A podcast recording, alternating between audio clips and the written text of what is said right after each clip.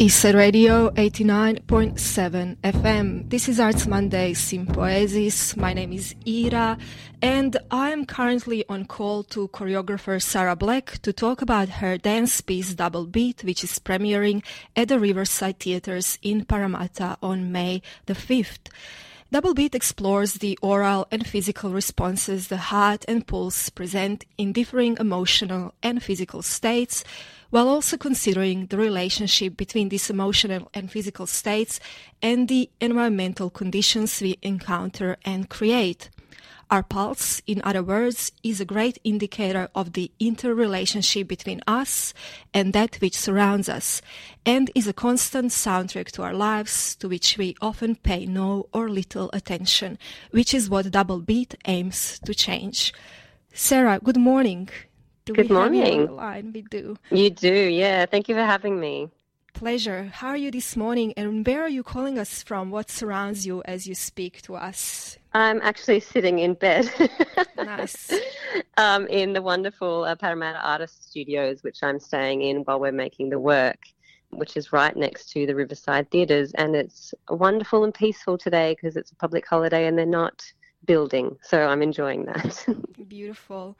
Talking about the work, uh, the work, as I mentioned, is called Double Beat, and yeah. I have briefly introduced some of the themes or topics that it explores. Could you tell us a bit more? And firstly, I'm curious about how this work came to you in the first place. What was the initial impulse behind the idea to make this work? Yeah, yeah, of course. Um, so Double Beat, it's it's essentially it's about our really individual heartbeat rhythms um, which we, particularly during this process, has been so much more enlightened to how different they actually are. And uh, the way that we connect to those rhythms and how our heartbeat also connects to the rhythms and the systems of nature. So it's quite an intimate work. There's only a cast of three dancers, and we've been told that it's from people who have seen what we've been working on that it's very meditative and very mm-hmm. reflective. And I really wanted to make it just about the dance and the connection that those particular dancers have to those themes. So there's no projection or props or anything like that. It's really pulling everything back to the movement and mm. their sort of honest responses to the things that we've been investigating. And so uh, the initial seed idea came actually quite a few years ago now um, when I was pregnant with my first child, my son. So he's six now.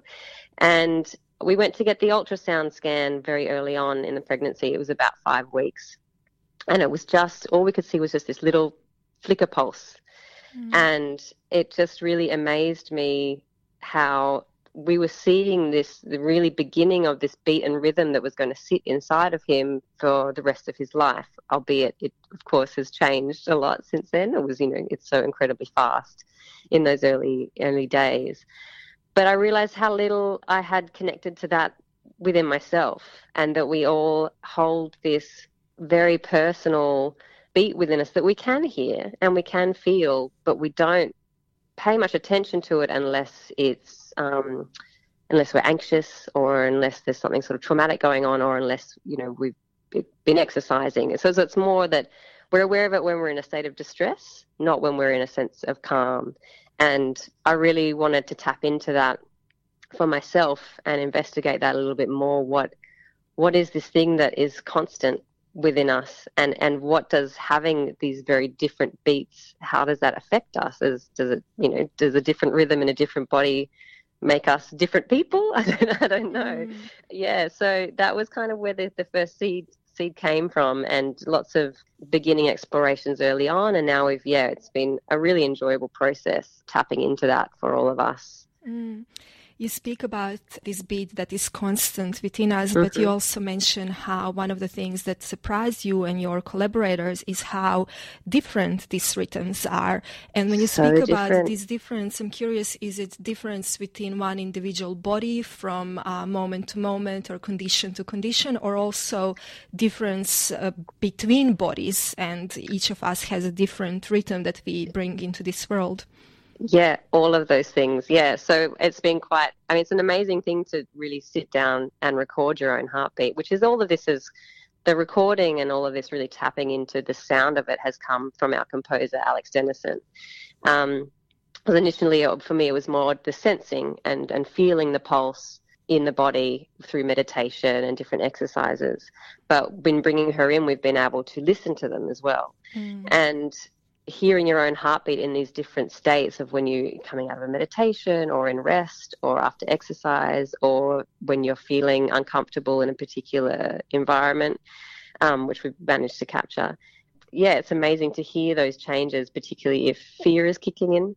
Mm-hmm. Um, but yeah, what has been most astounding to me is the difference from people to people. And that sometimes it's really surprising. Like we've had really people that have seemed very calm people to me have had these really fast, sort of almost single beats at a resting resting pace. So this sort of boom, boom, boom, boom, boom, boom, almost club beat inside them. Mm. And then other people, it can be sort of more like a gallop, a really slow gallop. For me, mine is quite consistent. It really holds its its beat consistently, and for others, it's quite irregular and shifts and changes. Sort of keeps you on your toes when you're listening to it. So yeah, it's it's it's amazing how individual everybody is. I kind of afterwards I've been going, I want everyone to know what they sound like. Mm. I want everyone to be able to, yeah. And it's not hard actually. You, we've one of the best ways we've found to record it is just with an iPhone, uh, you know, a phone. Mm. So you're just so, using your phone and putting it next to your body. Yeah, yeah. To record. That's right. Alex has used a few different um, things, which I can't remember the name of right now, mm. but we were able to capture quite a good one if you sit very still, just holding your phone skin to phone. Mm. Um, and you can't hear it very well back through the phone, but when you plug it into headphones, it's it's incredibly clear. And uh, yeah, I recommend it. mm. I'm curious um, how these themes that the piece is exploring, such as this differing uh, pulse and heartbeats dependent on different emotional and physical states, are explored mm. through movement. So, what kind of movement languages are you creating in order to communicate these ideas to the audience? Yeah, I mean, we're all very trained in contemporary dance, so that's our background. But I've tried to keep it quite authentic to the cast and their responses to different environments. So we've been working a lot with improvisation and improvising in different locations and also then trying to bring those sensations and feelings back into the studio. So sort of almost like finding their authentic movement in different places. And in some instances we embellish that and push it further and drive it into more of our contemporary dance practice, but a lot of the time it really was their initial explorations in particular environments mm. and bringing that back to the stage.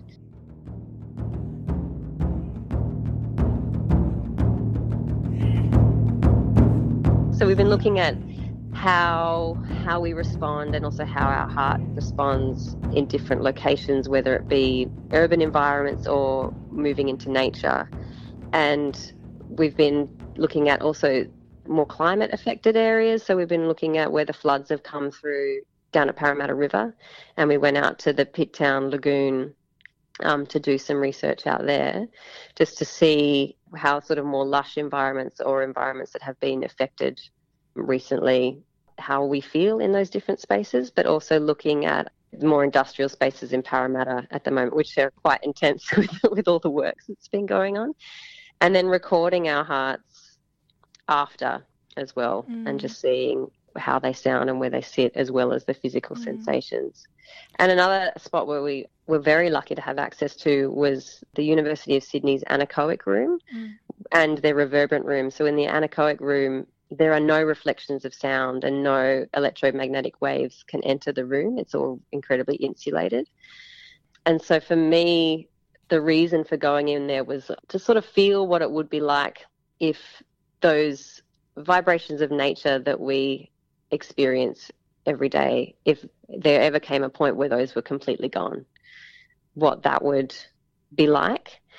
And so that was sort of the closest way we could think of trying to sort of create that feeling. And it was interesting how different everybody's response was in there. For some people, it's quite an anxious making experience. You're so much more aware of your own body's sounds because mm there's nothing reflected in the space. And then for others, they sort of described it as a cocoon and mm. Really enjoyed that sense of quiet and stillness and being in that space.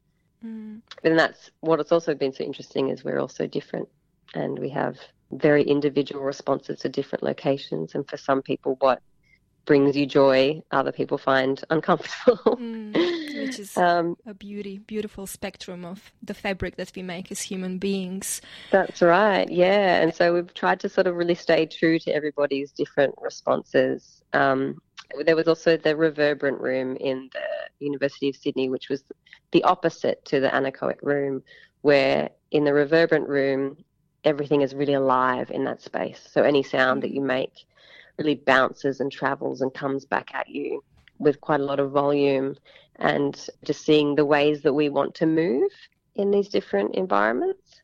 Mm. Speaking about that, how in all these different spaces you have been exploring the movement responses, I suppose, of the dancers yes. to various yeah. sites. And you speak about uh, being trained in contemporary dance, but you have used some other methodologies, some kind of other somatic practices that we could call them, including meditation. Is this something that you employ in your practice in general, maybe yoga and meditation and these other ways I of do. accessing movement?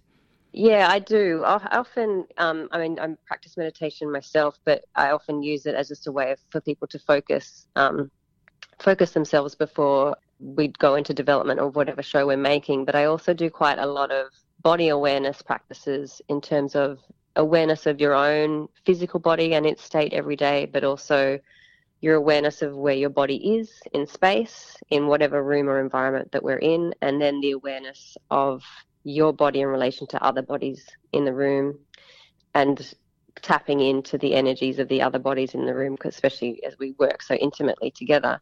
So I've often used it as a practice to sort of really bring everybody together as a group, as a unit, and also, yeah, just to heighten your own awarenesses before we go into a process. But for this show, it's been very different because it's sort of been the core of bringing everybody together to sort of tap into those sensations to a next level.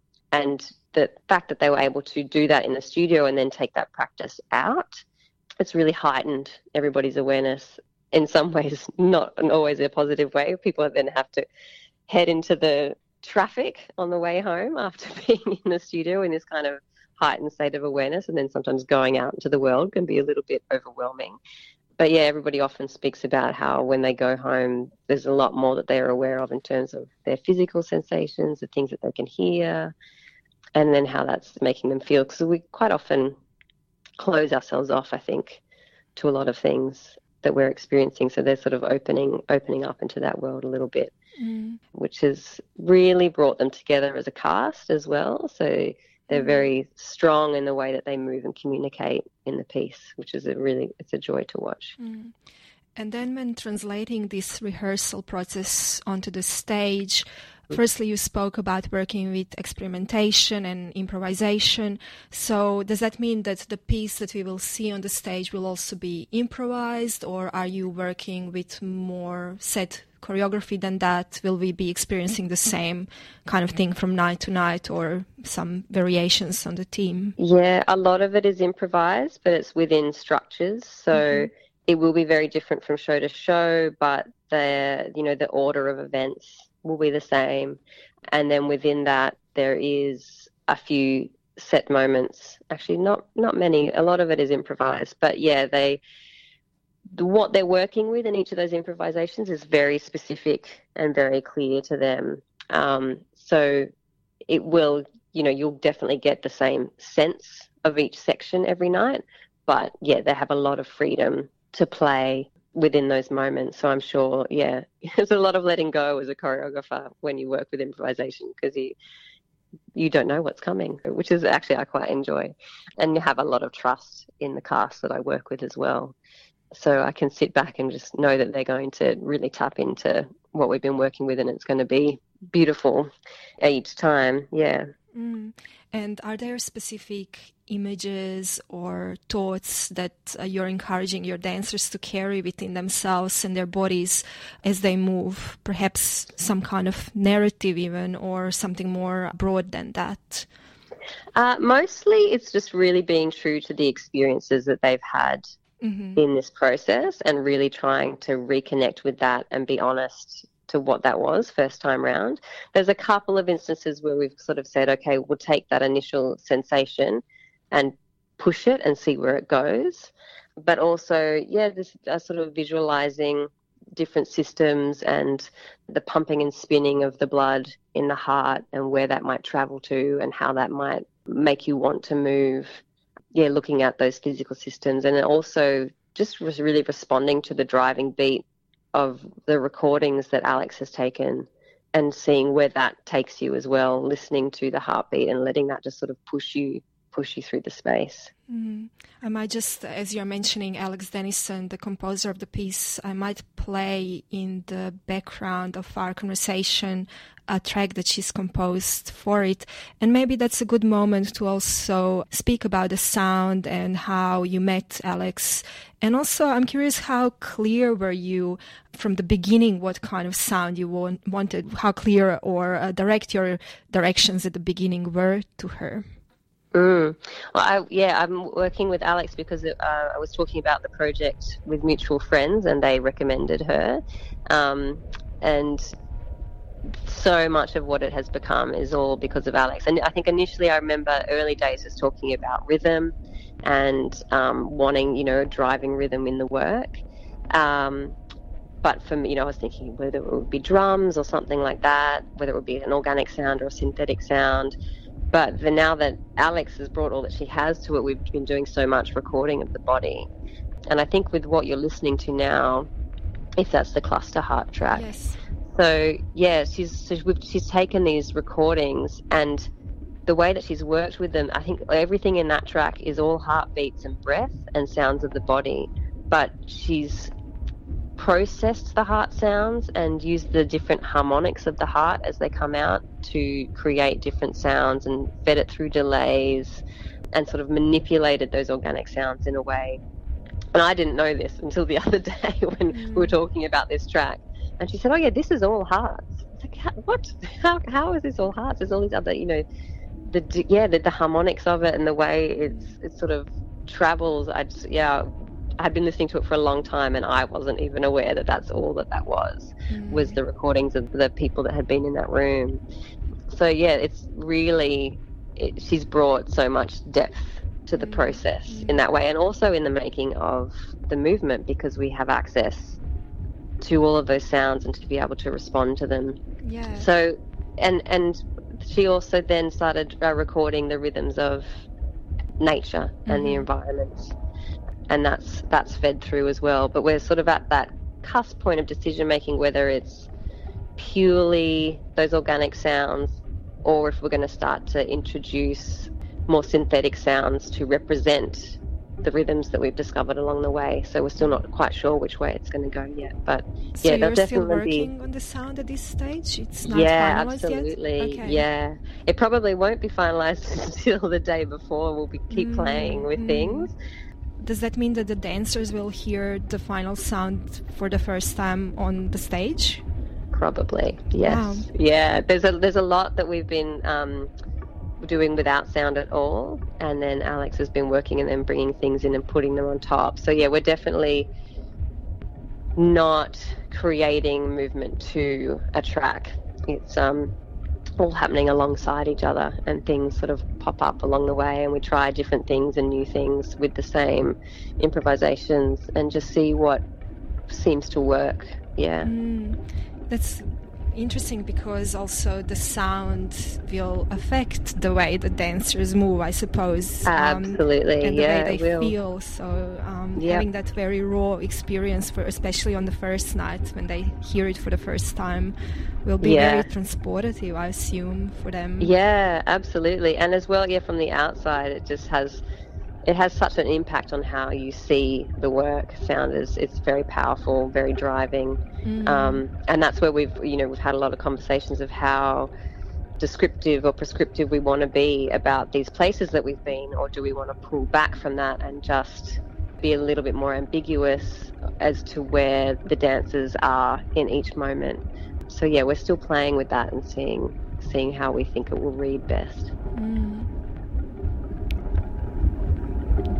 Sounds beautiful, and uh, I'm imagining now listening to this sound and thinking about the bodies on the stage. And then I'm mm. also aware that you have worked with the lighting designer So, what kind of lighting have you chosen to use? We're still in yeah that collaboration process in terms of the lighting and where we want to head with that. So, our wonderful designer Veronique will be coming in and watching more runs of the work because that's the thing with contemporary dance as well is you can't go here's the script this is the journey.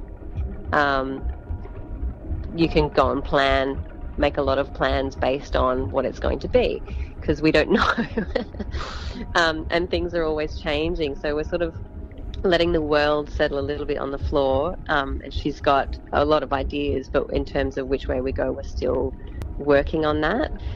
But also I do also want to mention um, the costumes as well mm-hmm. that have been designed by Elisa Gilbert.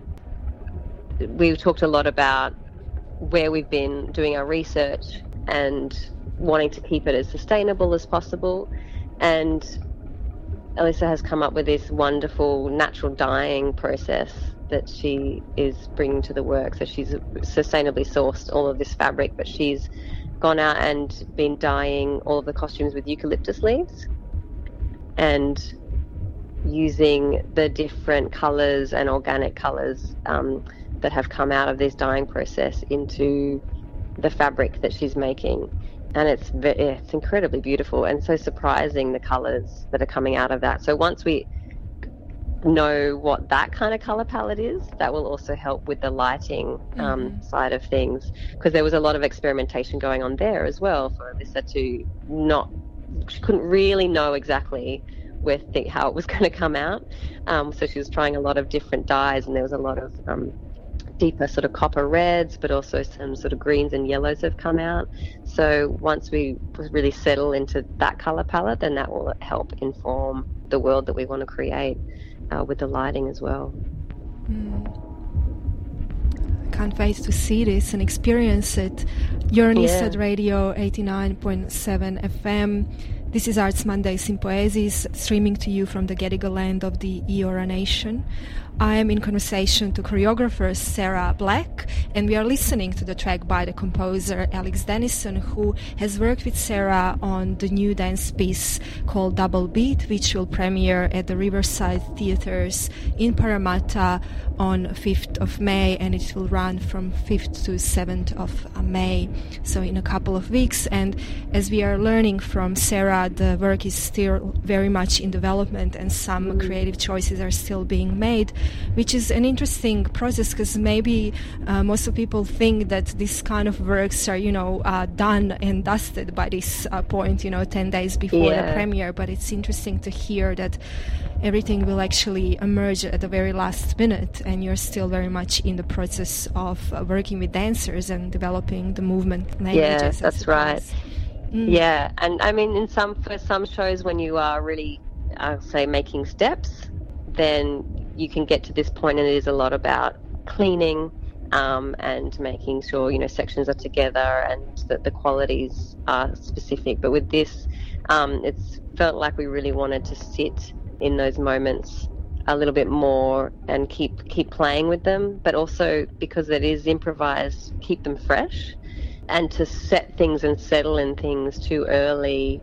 Um, I didn't want to kind of everybody to get into knowing what it was, um, which sounds like a strange thing to say, mm-hmm. but to sort of keep surprising themselves a little bit and keep playing with these ideas right up until the show show goes up.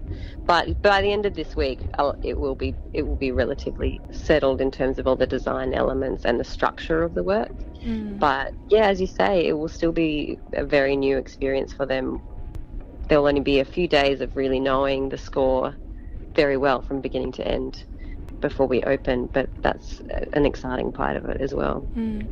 And speaking about the score, you have been saying how one of the main things that you're hoping is that the dancers remain honest to their original experiences. Mm-hmm. Do you, by that, mean that uh, when they perform, they will carry within themselves memories of experiences of these different sides that you took them on, and there will be sections in the work where they will be reminiscing about those different sides, such as the you know concrete parking lot or a Yes. riverside and all yeah, that. ab- that's exactly right. Yeah, so that they'll be, um, which has been difficult in terms of finding lengths of sections and, and cueing out of them because the dancers have also said, oh, I'm very focused inwards in a lot of sections. So time can pass. Mm. so trying to find ways that they can communicate with each other and also through the sound with Alex to go, okay, now we're sort of moved into this place now. But yes, that they are almost sort of transporting themselves in a way to a place, either that they can see themselves in the place and see the textures of it, feel what the air was like, um, hear the sounds. And in, in other cases, it's that, yeah, it may be fainter, it may be more of a memory, and they know where they are, they know they're on the stage, um, and they're just letting that memory kind of sit at the back of their head to guide them. But yeah, that they they can sort of shift from one zone to the next. It's created a very interesting um, when we sort of make work. We we name sections, hmm and it's got some very you know we've got sections that are called upper car park, lower park, car park, lagoon, river, chamber, and everybody knows what it is and what it means, and it means a lot to them. But for somebody else who walked into the room, it would be an interesting list of parts of the work. That's for sure. Mm. Is there a reason why three dancers, why the work was envisioned with uh, as a dance trio? Yeah, yeah, absolutely. Um, I knew I wanted to keep it intimate and have a, a smaller cast so you could really get to know the entire cast through the dura- duration of the work. And for me, the dynamic of two to the dynamic of three is a really big shift. It changes the way we view them as a relationship. So to have three, it kind of really kicks kicks that relationship dynamic out a little bit. I think that's often the case with any odd number with dance. If as soon as you have an even number, you often sit into pairings. Mm. But with three, for me, it really represent keep it intimate, but represent a community still, and allow us to see three very different experiences. So for each of them, in all of these locations, as I've said, they had quite different responses a lot of the time. So we get to see those different voices within the three, which yeah, I really enjoy that that dynamic. Mm. And speaking about the voices, could you introduce those dancers to us? And also, were you going through a detailed selection process of who those three will be in order to represent maybe three different types of bodies or yeah. personalities? Yeah, well, from um, we've had a few cast changes over the years because this project was actually meant to premiere two years ago, but COVID has caught us out both years. Um, so we're finally there, and our wonderful cast that we've got um, is Samantha Hines, Isabel Estrella, and Sophia Ndaba. And for me, I I know them all as dancers, and I know how strong they are technically, but that they're also strong improvisers and very good communicators particularly and i know that the kind of energy that they have and the energy that they'll bring to the room is really important to me and that they will work well as a three because we want to do a lot of well we are doing a lot of improvising and um, really subtle communication work so yeah there was it was actually quite difficult to to find people that could tap into that and that i would be able to trust could hold that in a performance setting as well. So uh, I ha- haven't choreographed uh, on any of them before, but have you know know them from other people's work and worked with some of them on other projects as a dancer. And it's yeah, it's been a really wonderful process to have them on board. You're on Eastside Radio 89.7 FM. This is Arts Monday Sympoiesis, and we are in conversation with choreographer Sarah Black talking about her dance piece Double Beat, which will premiere at the Riverside Theatres in Parramatta on 5th of May. Let's have a short music break and then Mhm. we will come back and find out more about the various ways this work can be experienced, including the educational programs that have been developed alongside the performances.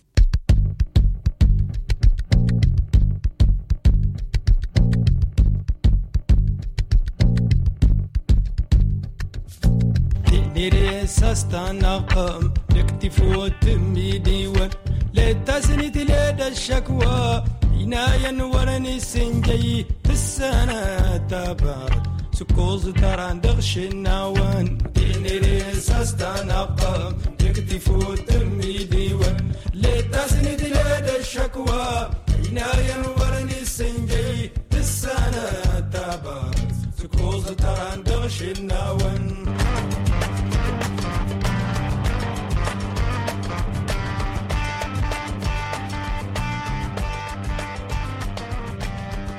Eastside Radio 89.7 FM. This is Arts Monday Sympoiesis, and we are streaming to you here from Paddington, the Gadigal land of the Eora Nation.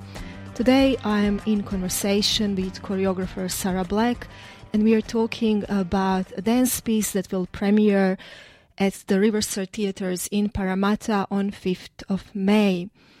Sarah, one of the ways to experience this work uh, for those who can't physically be in the space will be online through something, I suppose, like Zoom performance. And I'm mm. curious if this online component changes the way you make the work in any way, having in mind, for instance, where the performance need to be positioned in the space so the camera captures them and so on. Does it add anything to the development process? Um, yeah, I, I, mean, it's definitely something we have to keep in mind as to how how this can be captured and that that experience can be enjoyed in the same way.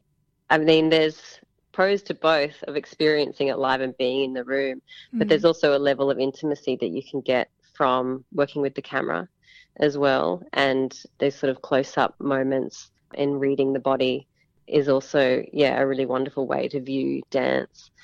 So I wouldn't say it's changed anything specific, but just to sort of keep it keep that in mind. Um, so yeah, there'll be multiple cameras in the space that will capture all of those yeah more intimate moments as well. And it's just a great opportunity for people who can't make it to the theatre for whatever reason, especially in these COVID times, to be able to still have access to the work means a lot to us. So yeah, it's been a really good opportunity for us to be able to do the live stream as well.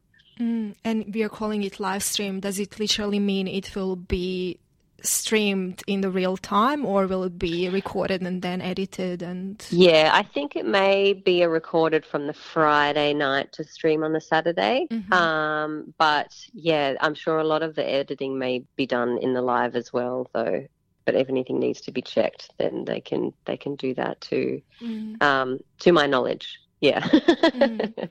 It's yeah. a wonderful way also to share the performances with international audiences. I suppose people who are not in Australia, and I know that you lived for a while overseas. Yeah, yeah, it's really great to be able to share that with with people that. Uh, yeah, I was living in London for quite a few years, so it's nice to have those connections to Europe as well and say to people, you can still, it's almost like you're here, or people that, you know, are from here but are somewhere else. So kind of connect back to and watch people that they may know and still be a part of that community. It's a, sort of more of a global community rather than just here in Sydney.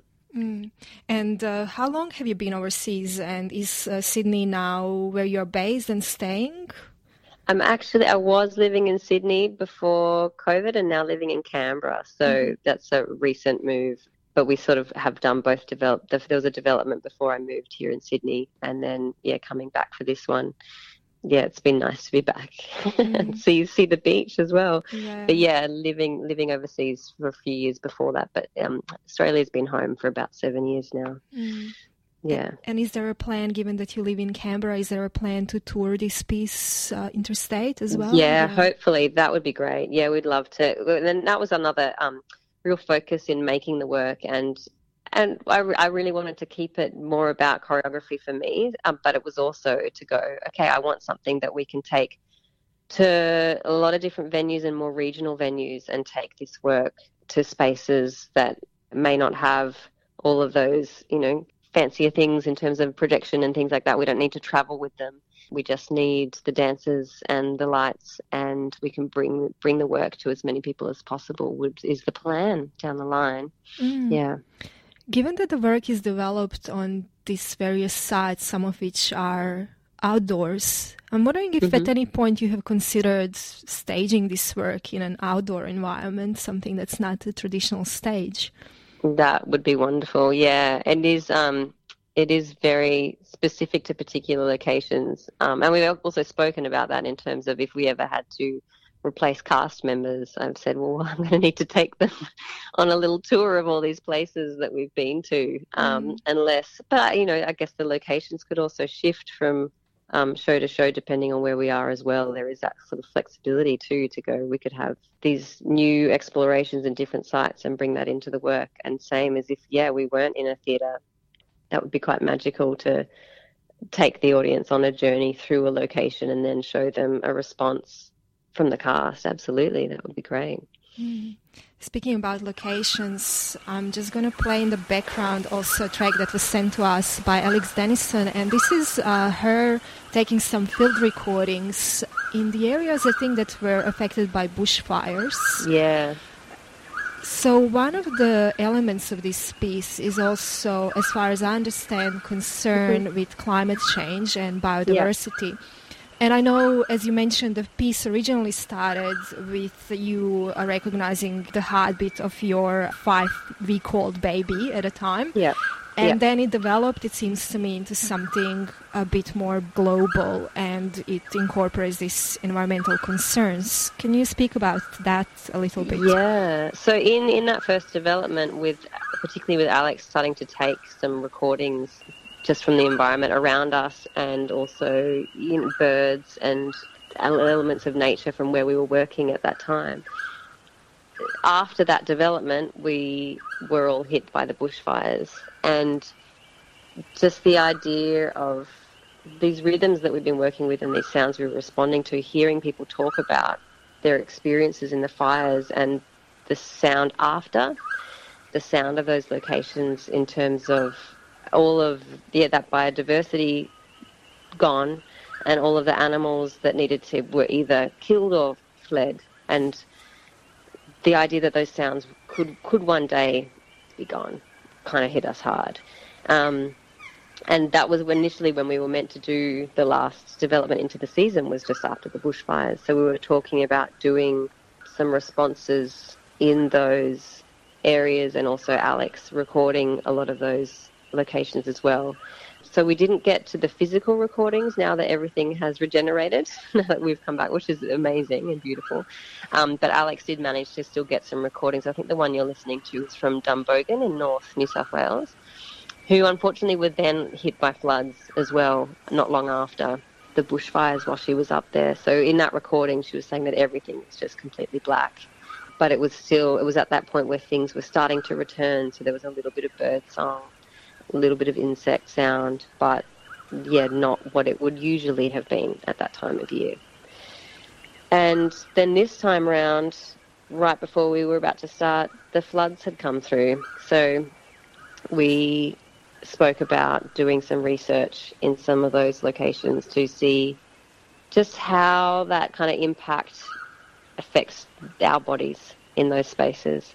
Um, and we did go to the amazing lagoon out in Pitt Town, which had had the flood come through, and it was, you know, quite a few week, maybe even a month and a half after, and still the the mud and the, the sort of density of the mud in that location was so apparent to us, and it was almost the best way to describe the sense of it as well, and the sound of it was muddy because the mud, it, the mud had come through and it was about halfway up the trees there still. So there was this sort of encasing of mud all over everything, and the sound, it was almost like most of the sound was above us in the really tops of the trees, and everything at the bottom. You know, we would get some frogs every now and again, but it just sort of had this density to it, which was really interesting after all the different locations we'd been into to sort of finish up there and see that impact of the environment. So it's sort of, yeah, tapping into this imagining of what may happen if things carry on as they, they are at the moment. But I wanted to, in referencing these things, I didn't want to make a show that was really heavy or traumatic. I wanted to sort of touch on it and reference it, but, but also go, isn't nature amazing? Aren't our bodies amazing? Our bodies are nature, and there is this connection here to mm. sort of almost more inspire to go. this is all really important to us and we need to take care of it. We need to take care of ourselves and our amazing systems and take care of the environment around us because we need it. It, supports us. And in all of the places that we go to in the research we've been doing, it's those beautiful spots in nature that make us feel most at ease most of the time. And, you know, most people know that from just the joy of going on a holiday or going to the beach and you go, ah. and if we start to lose these places, how will that impact our nervous systems? if we don't have that connection anymore. Mm. So, yeah, sort of touching on it without it being. A traumatic experience mm. to go and see the show, yeah. to be able to go and see the show and sort of reflect on it and mm. go, yeah, wow, the, our bodies and our environments are, are amazing things. Yeah. Mm you have spoken about inspiring the care for environment and also mm-hmm. thinking about the future and what is ahead of us and what we need to do in order to protect our environment and also protect the way that we feel because we are, as you say, interrelated. And one yeah. of the elements of this whole work is also an education program for the schools that you have developed. Yes. Yep.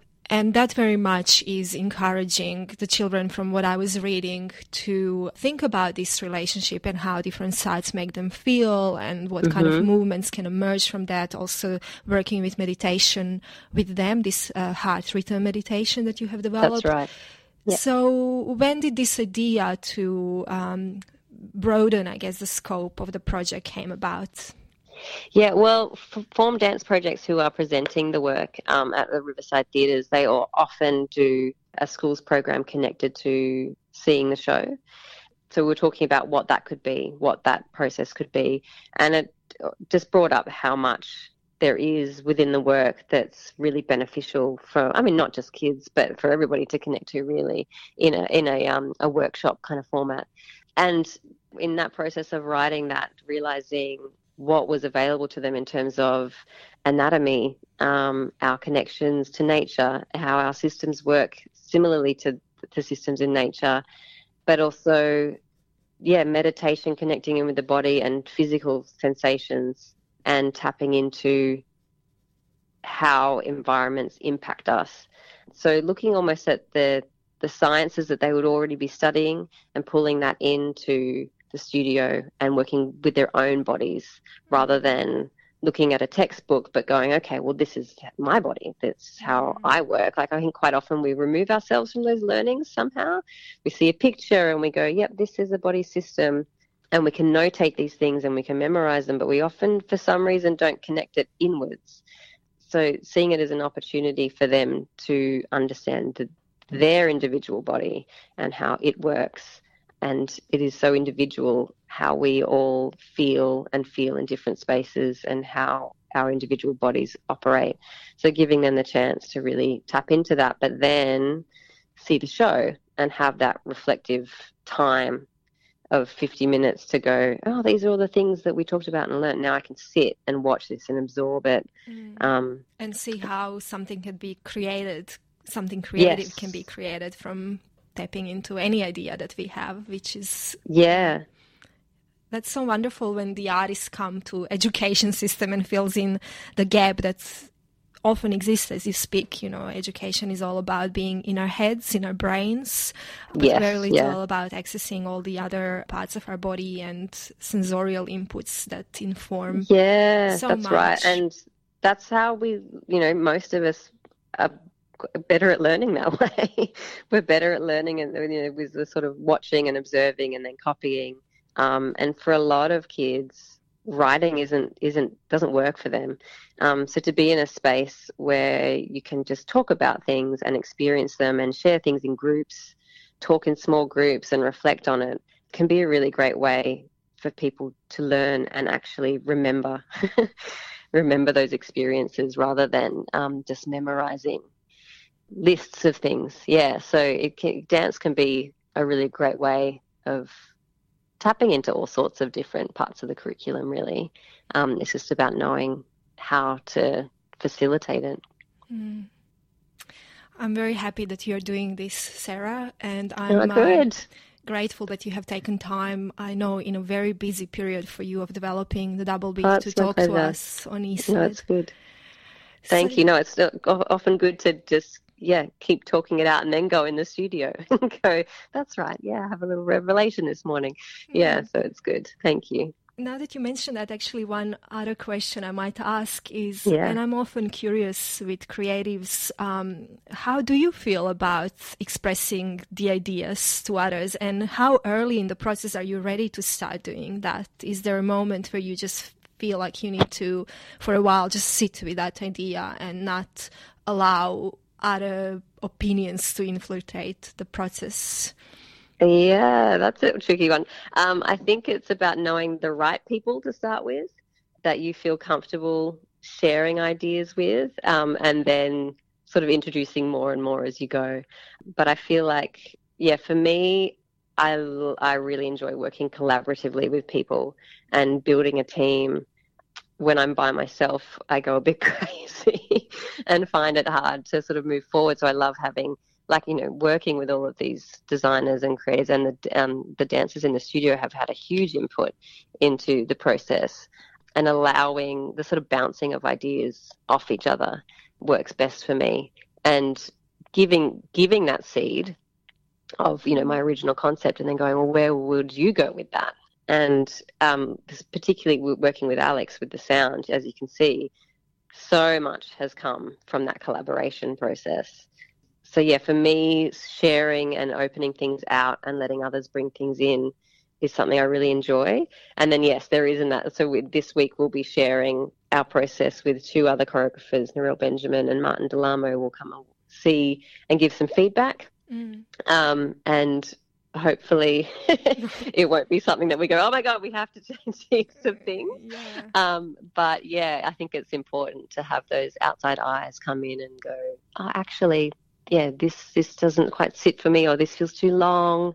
Um, yeah, or have have you thought about flipping these two things and changing the order, things like that? Yeah, I think is really beneficial because you can get a bit lost in it as well sometimes. Mm, you're too close Mm. to it to, to see. Yeah, that's right. Feel the whole thing.